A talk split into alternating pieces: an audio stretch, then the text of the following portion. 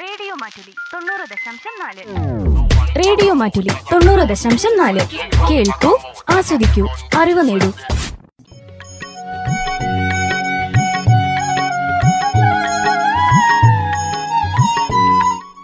ഗാന്ധി ദർശനം.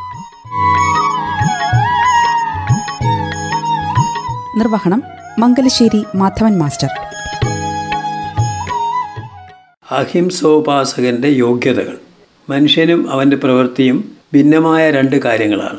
ഒരു നല്ല പ്രവൃത്തി ചെയ്യേണ്ടി വരുമ്പോൾ സമ്മതവും ചീത്ത പ്രവൃത്തി ചെയ്യുമ്പോൾ വിസമ്മതവും ചെയ്യുന്ന ആളിൽ നിന്ന് നല്ലതായാലും ചീത്തയായാലും എല്ലായ്പ്പോഴും അതതിന്റെ സ്വഭാവമനുസരിച്ച് ബഹുമാനമോ സഹതാപമോ അർഹിക്കുന്നു. പാപത്തെ വെറുക്കുക പാപിയെ വെറുക്കരുത് എന്നത് മനസ്സിലാക്കാൻ എളുപ്പമുള്ള സന്മാർഗ പ്രമാണമാണെങ്കിലും വളരെ അപൂർവമായി പ്രയോഗിക്കപ്പെടുന്നതാണ്. അതുകൊണ്ടാണ് വിദ്വേഷത്തിന്റെ വിഷം ലോകം മുഴുവൻ വ്യാപിക്കുന്നത്. ഒരാൾ മറ്റുള്ളവരുമായി വ്യക്തിബന്ധങ്ങളിൽ അക്രമരാഹിത്യം പാലിക്കപ്പെടാതിരിക്കുകയും വലിയ കാര്യങ്ങളിൽ അത് പ്രയോഗിക്കാമെന്ന് പ്രതീക്ഷിക്കുകയും ചെയ്യുന്നുവെങ്കിൽ അയാൾ വളരെയധികം തെറ്റിദ്ധരിക്കപ്പെടുന്നു. അക്രമരാഹിത്യം അഥവാ അഹിംസ ജീവകാരുണ്യ പ്രവർത്തനം പോലെ വീട്ടിൽ നിന്ന് ആരംഭിക്കേണ്ടതാണ്. എന്നാൽ വ്യക്തികൾക്ക് അഹിംസ പരിശീലിപ്പിക്കപ്പെടേണ്ടത് ആവശ്യമാണെങ്കിൽ അതിനേക്കാൾ രാഷ്ട്രത്തിന് അതുപോലുള്ള പരിശീലനം ആവശ്യമാണ്. ഒരാൾക്ക് അയാളുടെ ചുറ്റുപാടിൽ അക്രമരഹിതനും വെളിയിൽ അക്രമിയുമാവാൻ കഴിയുകയില്ല. നിങ്ങൾ യഥാർത്ഥത്തിൽ അക്രമരഹിതനാ ആണെങ്കിൽ കോപത്തിന് വഴിയുണ്ടാക്കില്ലെന്നും വീട്ടുകാരോട് കൽപ്പിക്കുകയില്ലെന്നും അവർക്ക് മുകളിൽ ആധിപത്യം സ്ഥാപിക്കുകയില്ലെന്നും വരുന്ന വിധത്തിൽ ഒരു പ്രതിജ്ഞ എടുക്കേണ്ടതാണ്. അങ്ങനെ നിങ്ങൾക്ക് നിങ്ങളുടെ നിസ്സാരമായ സന്ദർഭങ്ങൾ അക്രമരാഹിത്യം നിങ്ങളുടെ വ്യക്തി ജീവിതത്തിലും വളർത്താനും നിങ്ങളുടെ കുട്ടികളെ പഠിപ്പിക്കാനും കഴിയും. അക്രമരാഹിത്യം വെറുമൊരു വ്യക്തിപരമായ നിഷ്ഠയല്ല. അത് മറ്റു നിഷ്ഠകൾ പോലെ തന്നെ വരുത്തിയേക്കേണ്ട ഒരു സാമൂഹിക നിഷ്ഠയാണ്. സമുദായം അതിന്റെ അന്യോന്യമുള്ള ഇടപാടുകളിൽ വ്യാപകമായി അഹിംസ പ്രകടിപ്പിക്കുന്നതിൽ നിയന്ത്രിക്കപ്പെട്ടിരിക്കുന്നു എന്നുള്ളത് നേരാണ്. ഞാൻ ആവശ്യപ്പെടുന്നത് എന്തെന്നാൽ അതിന്റെ വിപുലവും ദേശീയ സാർവദേശീയ തലത്തിലുള്ള വ്യാപനവുമാണ്. നമുക്ക് നിത്യവും അഹിംസയും വ്യക്തിപരമായ ആചരണത്തിന് മാത്രമല്ല കൂട്ടായ്മയുടെയും സമുദായങ്ങളുടെയും രാഷ്ട്രങ്ങളുടെയും ആചരണമാക്കിയെടുക്കേണ്ടതുണ്ട്. അതാണ് ഏത് അർത്ഥത്തിലും എന്റെ സ്വപ്നം. അത് യാഥാർത്ഥ്യമാക്കുന്നതിന് ഞാൻ ജീവിക്കുകയും മരിക്കുകയും ചെയ്യും. എന്റെ വിശ്വാസം നിത്യേന പുതിയ സാധ്യതകൾ കണ്ടെത്തുന്നതിന് എന്നെ സഹായിക്കുന്നു. അഹിംസ ആത്മാവിനുള്ള ധർമ്മം ആണ്. അതുകൊണ്ട് തന്നെ എല്ലാ കാര്യങ്ങളിലും അത് അനുവർത്തിക്കേണ്ടതുമാണ്. അത് എല്ലാ മേഖലകളിലും പാലിക്കപ്പെടുന്നില്ലെങ്കിൽ അതിന് പ്രായോഗിക മൂല്യങ്ങൾ ഉണ്ടാവില്ല. അഹിംസ വിജയകരമായി ഒരു സ്ഥലത്ത് നടപ്പിലാക്കപ്പെട്ടാൽ അതിന്റെ സ്വാധീനം എല്ലായിടത്തും വ്യാപിക്കുന്നുവെന്നാണ് ഫലം. അഹിംസയുടെ പ്രായോഗികതയിൽ ഉൾക്കൊള്ളുന്ന അടിസ്ഥാന തത്വം ഒരാളുടെ സ്വയം നന്മയ്ക്ക് സ്വീകരിക്കുന്ന എന്താണോ അത് ലോകത്തിന് ആകെ തുല്യമായി പ്രയോജനപ്പെടും എന്നുള്ളതാണ്.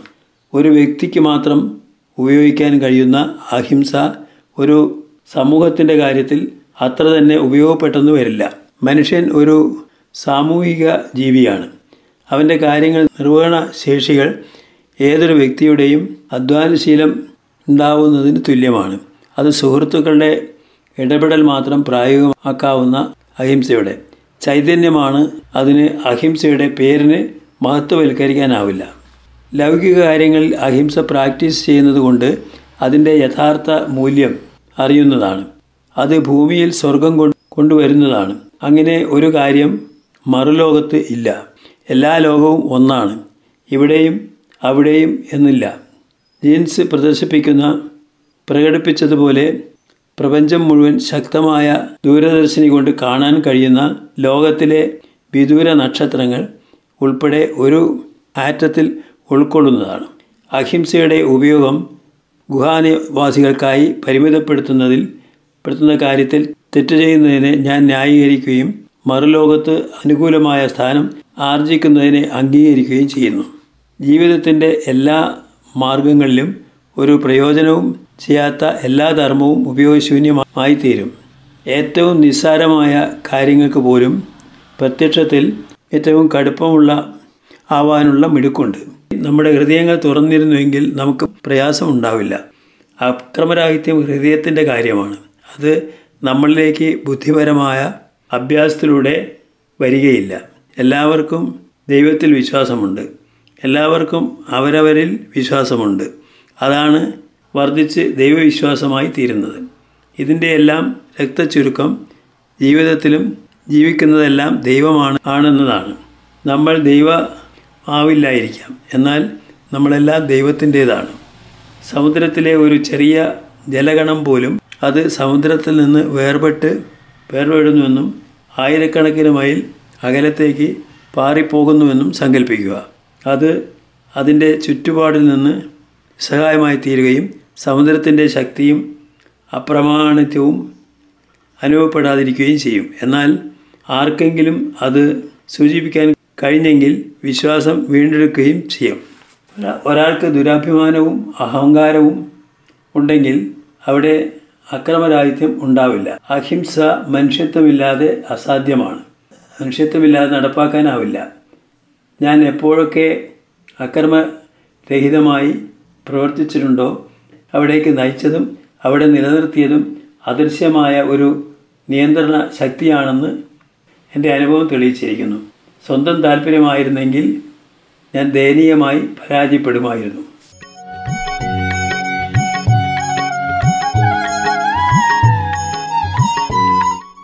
ഗാന്ധി ദർശനം. നിർവഹണം മംഗലശ്ശേരി മാധവൻ മാസ്റ്റർ.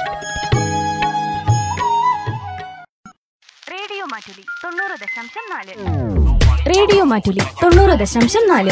കേൾക്കൂ ആസ്വദിക്കൂ അറിവ് നേടൂ.